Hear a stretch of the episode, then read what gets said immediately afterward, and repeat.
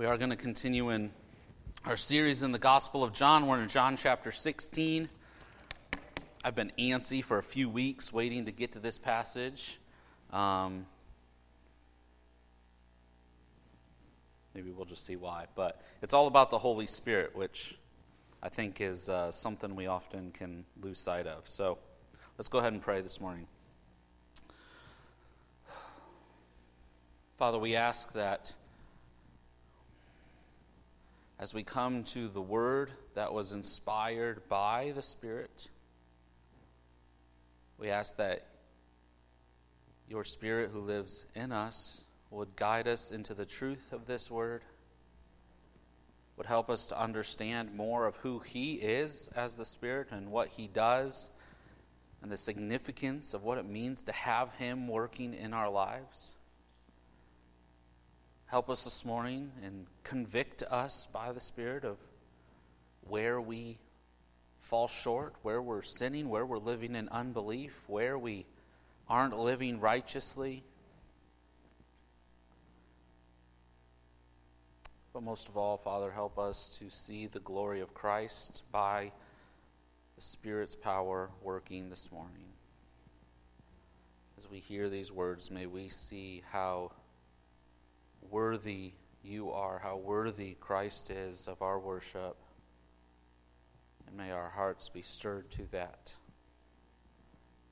We ask all of this in Jesus' name. Amen. Anybody in here suffer from middle child syndrome? No? Yes, we got one. Anybody have children who suffer from a middle child syndrome? Yes, maybe, maybe so. I don't say that as an actual diagnosis, but we all know what I mean, don't we? The belief is, right, the oldest and the youngest get so much attention that the middle child is often ignored. Unfortunately, I think we as Christians can often treat the Holy Spirit as a middle child. We read the entire Old Testament and we're, we see all these amazing acts that Yahweh does, and we automatically attribute that to God the Father. Then we come to the New Testament, we have the Gospels, and we have everything that follows the Gospels pointing back to Jesus in the Gospels. And so we have the entire New Testament about the Son, and we're left asking, well, what do we do with this third person of the Trinity called the Holy Spirit? Partially because his work is so inaudible right? We have the whole Old Testament where we have Yahweh, which, like I said, we attribute as God the Father, coming and speaking directly to people, and then that message being spread by prophets or whoever he tells it to.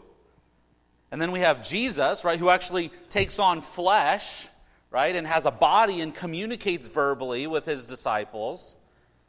And now we have this Holy Spirit. Well, what does he say? In fact, Jesus actually describes him earlier in the Gospel of John as he's like the wind. You might hear it, but you don't know where it comes from or where it's going, but you can sense that it's there. The Spirit is such a mystery to us in many ways. But that doesn't mean we should neglect Him. In fact, His name is all over the New Testament, just like Jesus' name is. And as we come to our passage today, Jesus makes a very unexpected statement about the Holy Spirit. Remember, he's giving his final teaching moment on the night of his betrayal. They've left the room, they're on their way to the garden, from what we can tell. Jesus now comes and tells his disciples, I'm leaving you, and it's to your advantage that I leave. It's beneficial for his disciples that he leaves them so that when he leaves, he will send them the Holy Spirit. There is an advantage that comes to the disciples, to you and me as well, that comes with having the Holy Spirit that would not come from walking and talking with Jesus face to face. So let's go ahead this morning and take a look at the advantage of the Holy Spirit and why we should not neglect or forget him in our Christian lives. John chapter 16. Starting in verse 4, we read the first part of verse 4 last week. We'll, I'll include that this time. But I have said these things to you, that when their hour comes, you may remember that I told them to you. I did not say these things to you from the beginning because I was with you. But now I am going to him who sent me, and none of you asks me, Where are you going? But because I have said these things to you, sorrow has filled your heart. Nevertheless, I tell you the truth. It is to your advantage that I go away. For if I do not go away, the Helper will not come to you. But if I go, I will send him to you. And when he comes, he will convict the world concerning sin and righteousness and judgment. Concerning sin, because they do not believe in me. Concerning righteousness, because I go to the Father and you will see me no longer. Concerning judgment, because the ruler of this world is judged. I still have many things to say to you, but you cannot bear them now. When the Spirit of truth comes, he will guide you into all the truth, for he will speak, not speak on his own authority, but whatever he hears, he will speak, and he will declare to you the things that are to come. He will glorify me, for he will take what is mine and declare it to you. All that the Father has is mine. Therefore, I said that he will take what is mine and declare it to you. Now, if you were here and you remember last week, Jesus was telling his disciples that they should expect hate from the world, right? He's leaving them. They hated Jesus.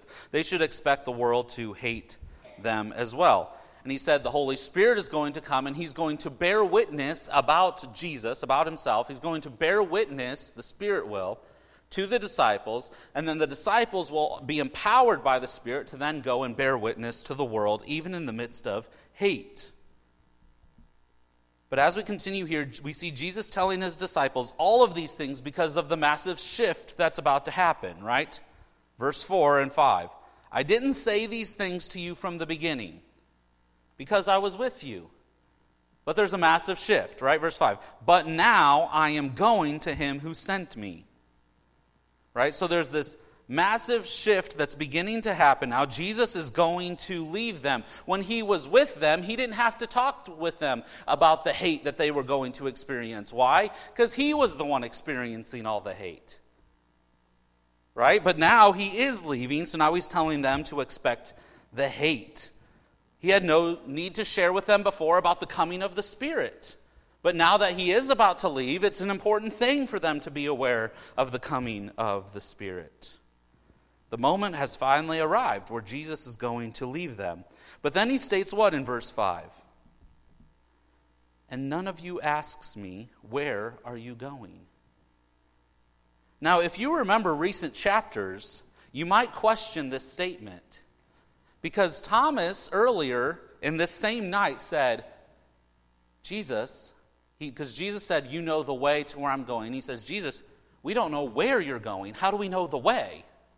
That kind of sounds like that question. Or Peter actually says, Where are you going so that I can go with you? I'm going to die with you if I have to. And so, what's Jesus mean here when he says, None of you are asking me, Where are you going?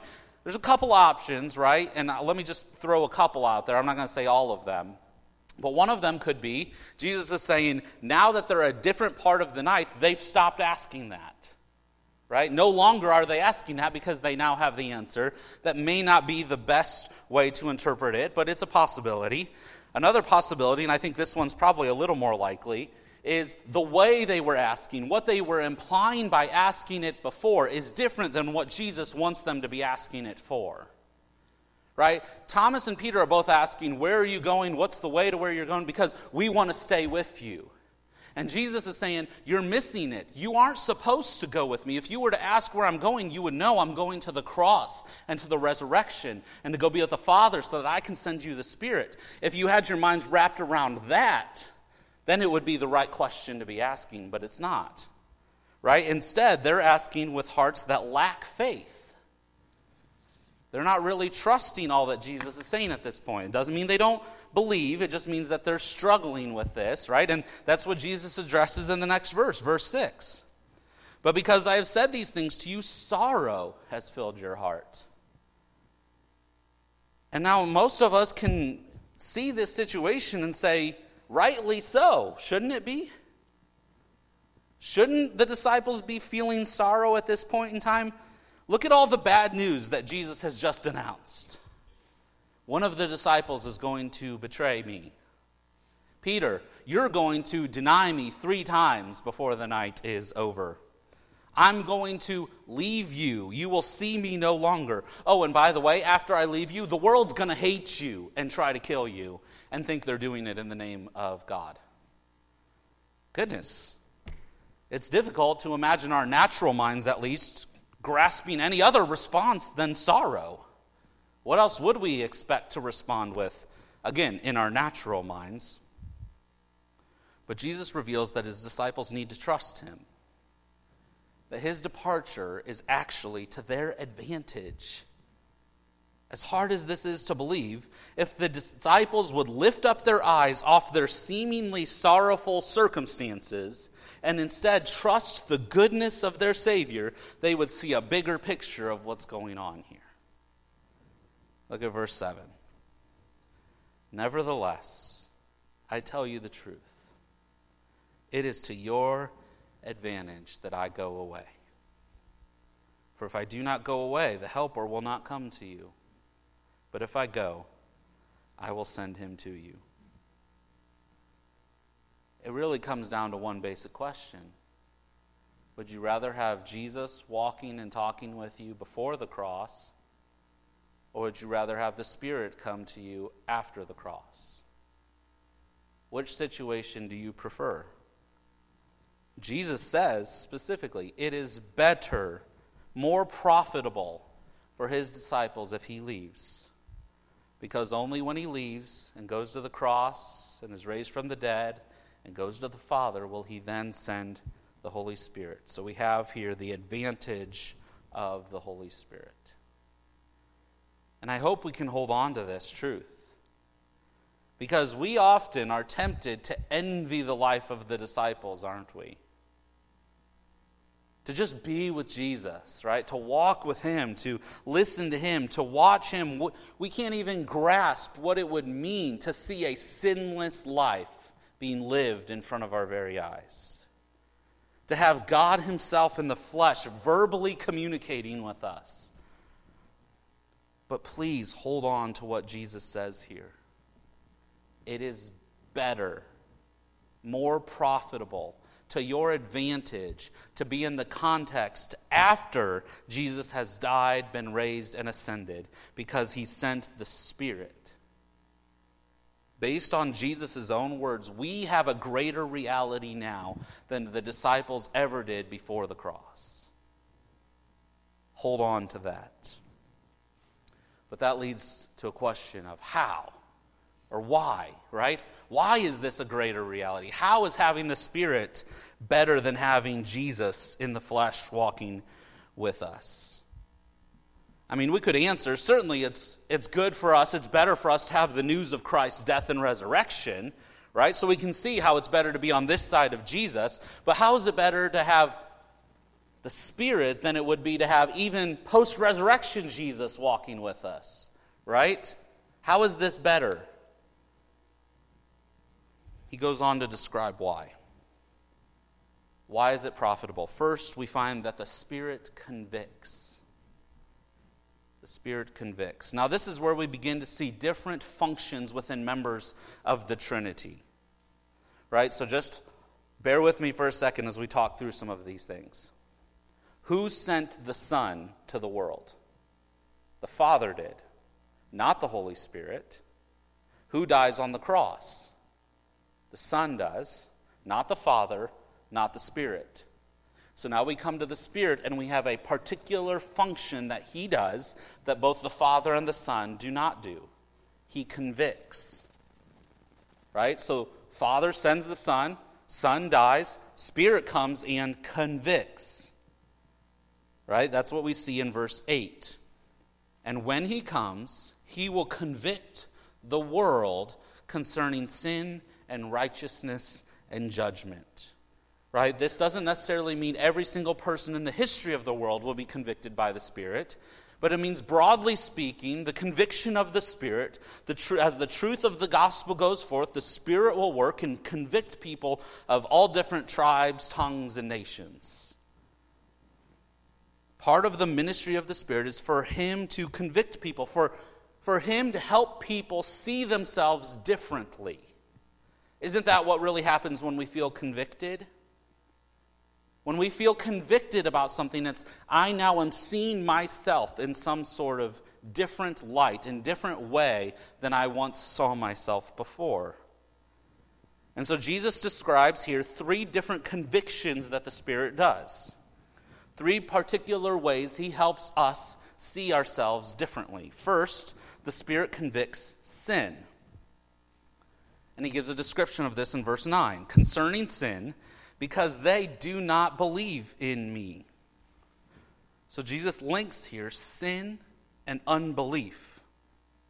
It was sin for the entire Jewish communities to reject Jesus, to not believe in Jesus, to live in unbelief was sin for them.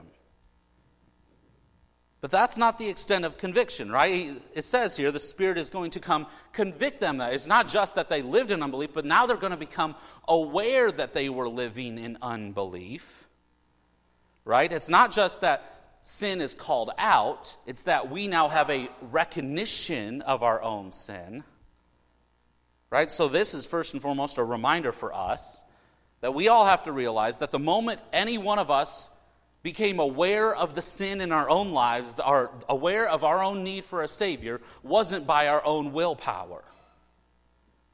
None of us just randomly heard the gospel message and said, you know what, That's, that does sound like me because I just decided it does today.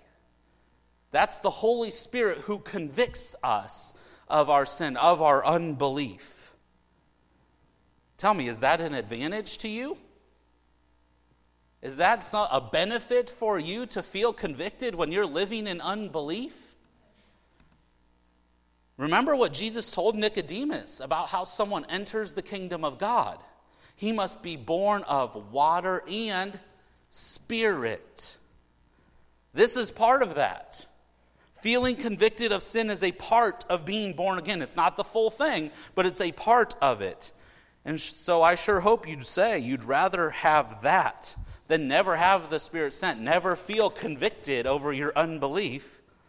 Jesus continues on, though. Next, the Spirit convicts righteousness. Explanation is in verse 10.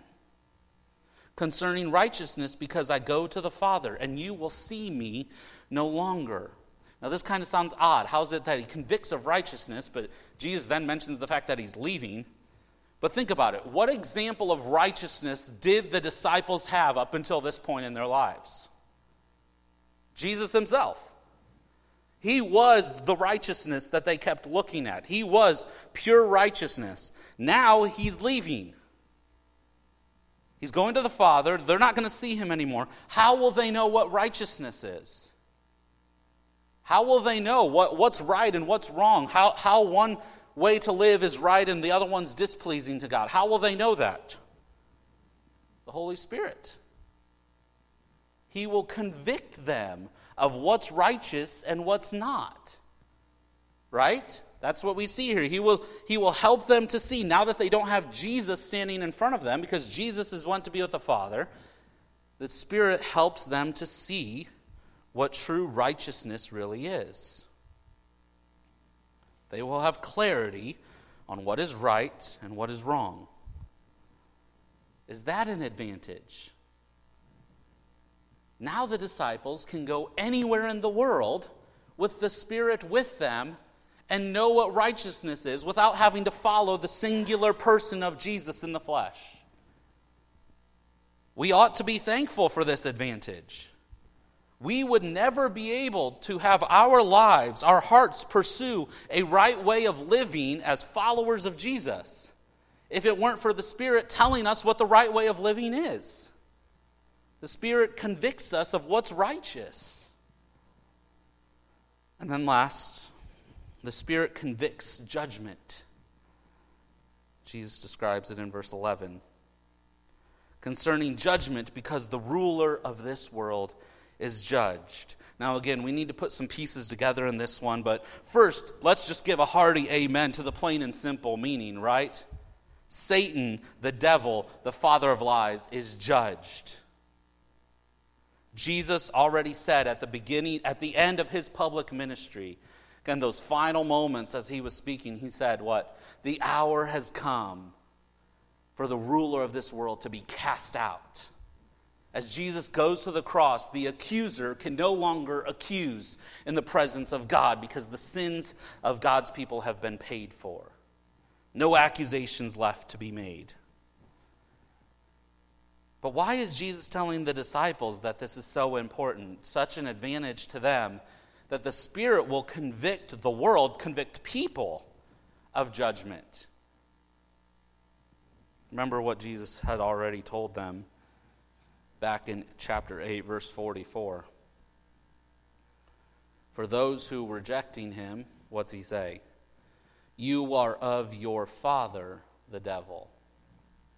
And your will is to do your father's desires. He was a murderer from the beginning and does not stand in the truth because there is no truth in him. When he lies, he speaks out of his own character, for he is a liar and the father of lies. So, what's the point here? If the ruler of this world is judged, who also is judged? His children. The ones who are following the father of lies, the ones who believe the lies rather than the truth, the ones who are continuing to walk in their unbelief.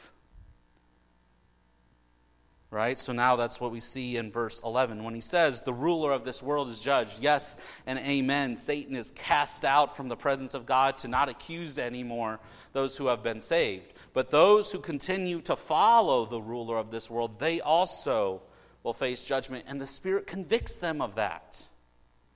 Again, this ought to be an advantage to us recognizing our own sin, knowing what righteousness looks like, even if Christ isn't walking this earth with us, knowing the judgment that comes for the devil and those who live in relationship with him. Those are all things we all desperately need to realize in the salvation process, don't we? And Jesus says they only happen by the Spirit coming and convicting us of them. And we actually see this play out when the Spirit first arrives in Acts chapter 2. Just look at it. Acts chapter 2, starting in verse 36. We're right at the back end here of Peter's sermon. Let all the house of Israel therefore know for certain that God has made him, Jesus, both Lord and Christ. This Jesus whom you crucified. Now, when they heard this, they were cut to the heart and said to Peter and the rest of the apostles, Brothers, what shall we do? And Peter said to them, Repent and be baptized, every one of you, in the name of Jesus, for the forgiveness of your sins, and you will receive the gift of the Holy Spirit. For the promise is for you and for your children and for all who are far off, everyone whom the Lord our God calls to himself. Peter presents the gospel, right? You have crucified Jesus. And what happens? They are cut to the heart and say, What must we do? To which Peter says, Repent. Be baptized in the name of Jesus, and you will receive forgiveness and the full gift of the Holy Spirit that you're already sensing right now, right? Don't think that conviction only happens after you've put your faith in Christ, after you've repented, then you feel convicted. The only reason any of us ever repent is because we first felt convicted. And that is the work of the Spirit. But, my friends, may this be a reminder for us that conviction should breed repentance. Have you ever had a child come to you? I have, probably a couple times in the last week, and say, I'm sorry, and then go right back to doing it? Ever had that experience? Conviction without repentance. Conviction has to breed repentance. It must lead to something. Just because you feel bad about your sin, or just because you say, I might have a good idea of what righteousness looks like, or because you believe that eternal judgment is a real thing, doesn't mean you've repented. The cutting to the heart here in Acts, the conviction of the Spirit, is followed by a call to repent. May we never be content to recline in only conviction. Christians can easily do this, treating conviction like that lazy river at the water park where we just lay back and cruise through the Christian life because, oh, yeah, I feel bad about my sin. Repentance takes work we must turn from our sin, not just feel bad about it, but turn away from it and seek to live righteously in Christ likeness. That's the advantage of the Spirit. It all begins with Him.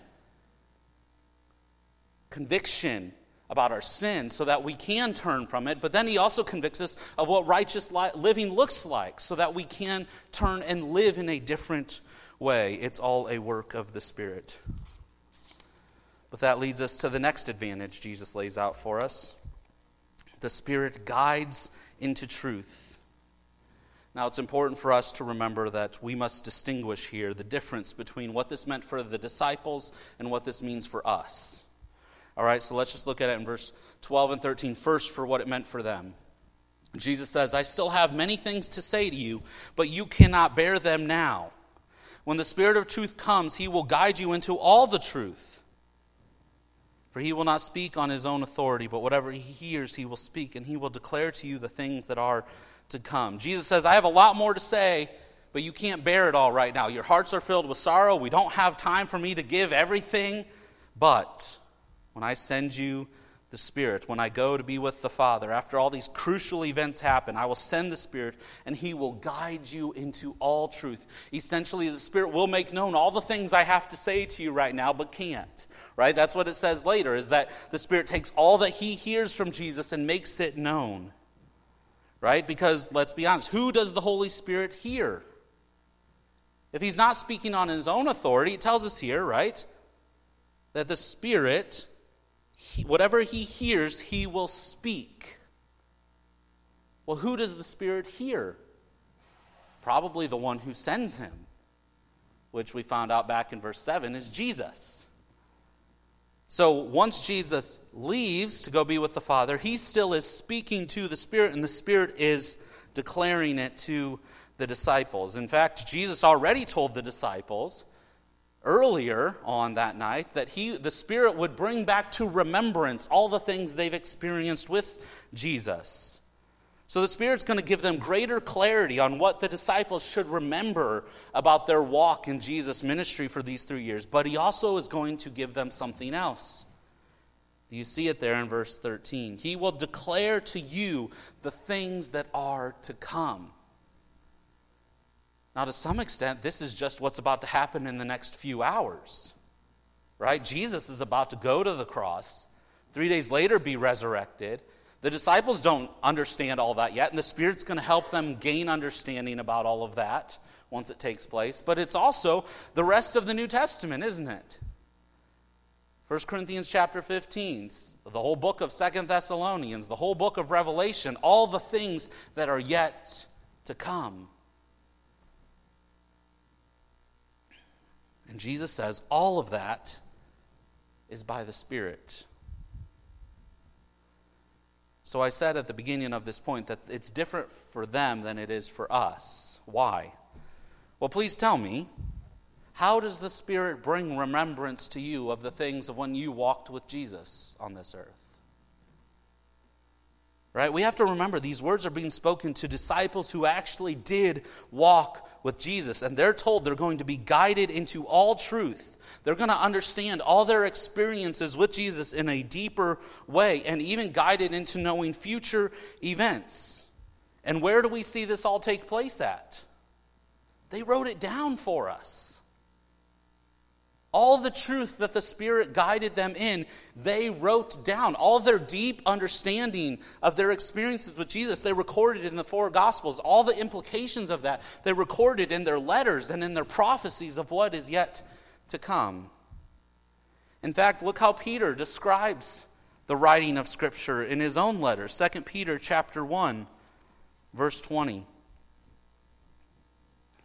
Knowing this first of all that no prophecy of scripture comes from someone's own interpretation, for no prophecy was ever produced by the will of man, but men spoke from God as they were carried along by the Holy Spirit.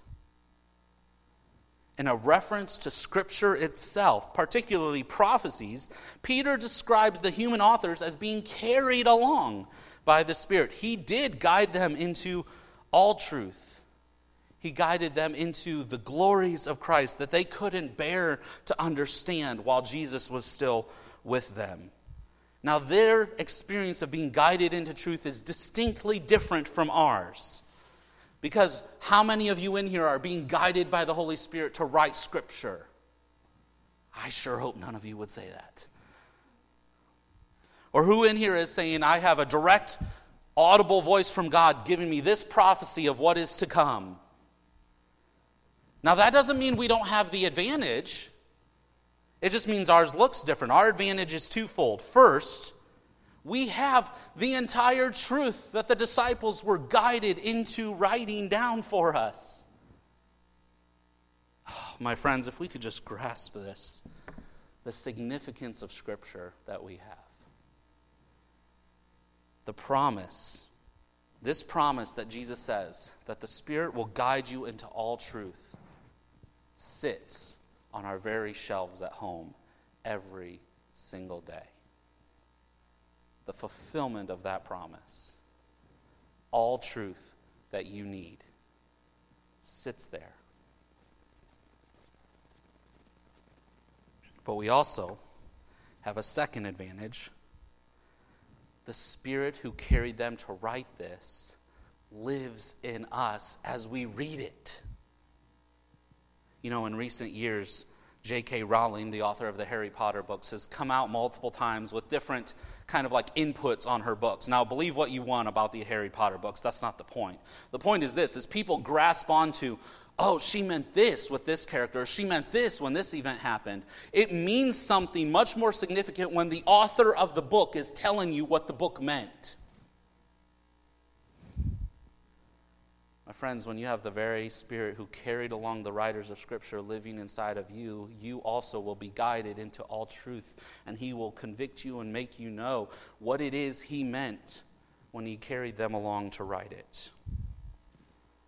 We will be guided into truth as well as we commit ourselves to the Spirit inspired, Christ centered truths that we find in Scripture. And since all of Scripture does point forward to Christ, backward to Christ, that leads us to the final advantage of the Spirit. The Spirit glorifies Christ. Like earlier in the passage, we see this as a specific function within the Trinity. We've seen already, right? The Son glorifies the Father, the Father glorifies the Son. Now we see the Spirit glorifies the Son. You know what it never says in Scripture? That the Father or the Son glorify the Spirit. And he's okay with that. It doesn't make him any less God. It's that they all have a specific function and role to play in this Trinitarian relationship. But in verses 14 and 15, Jesus declares what the Spirit will do. He will glorify me, for he will take what is mine and declare it to you.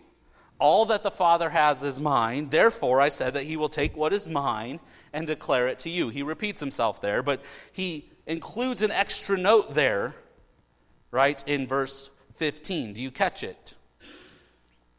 The Spirit is going to take what is Jesus, what belongs to him, and declare it to the disciples.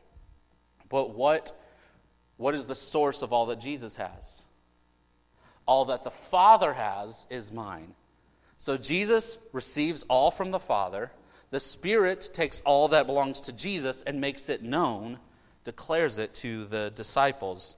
This is Jesus' way of saying what we already believe to be true from 2 Timothy 3:16 where Paul says, "All scripture is God breathed." And Jesus is saying that here in verse 15, right? All that the Spirit hears from Jesus, he's going to say, but all that Jesus has first came from the Father. And so when we read the truth that the Spirit has guided the disciples into writing, we are reading the very words from God Himself. And the Spirit uses these words for a purpose. Verse 14 The Spirit will glorify Jesus. Now, if you remember our other discussions of glorifying in previous passages, to glorify means that we, something is happening that is causing us to see more clearly how much value and praise God is worthy of. Ultimately, yes, we know God is infinitely worthy of worship, but we don't always live that way. So, as we open up the truths that the Father gave to Jesus, that Jesus speaks to the Spirit, and that the Spirit declares and guides the disciples into, those truths should produce an eruption of worship from our souls. Because let's be honest, you and I would never, never consider God to be praiseworthy. We would never consider Jesus to be our treasure if the Spirit doesn't first remove the blinders from our hearts so that we might see the glory of God in the face of Jesus Christ. So it should stir worship in us when we see the truth that is written about Jesus by the Spirit as he gave it to the apostles. So, my friends, my urge for you this morning is don't neglect the Holy Spirit. Let me just give you some words from the New Testament across all sorts of books. Just give you some words about the Spirit and what we're told to do with Him. Walk by the Spirit. Set your minds on the things of the Spirit. Be led by the Spirit. Let the Spirit teach you. Be sanctified by the Spirit. Sow to the Spirit. Keep in step with the Spirit. Receive strength from the Spirit. Be filled with the Spirit. Pray in the Spirit. Worship by the Spirit. He is an advantage to you. He will convict you in order to stir you to repentance. He will guide you in the truth that He Himself authored. And He will lift up your eyes from that truth to see the glories of God in Jesus Christ. May we trust the Spirit of God to help us in a much better way to do all that which we could never do ourselves. We would never be able to do any of this. We can't convict ourselves. We can't lead ourselves into truth. We can't force ourselves into seeing the glories of Christ. May we recognize the advantage that comes in having the Holy Spirit. Let's pray.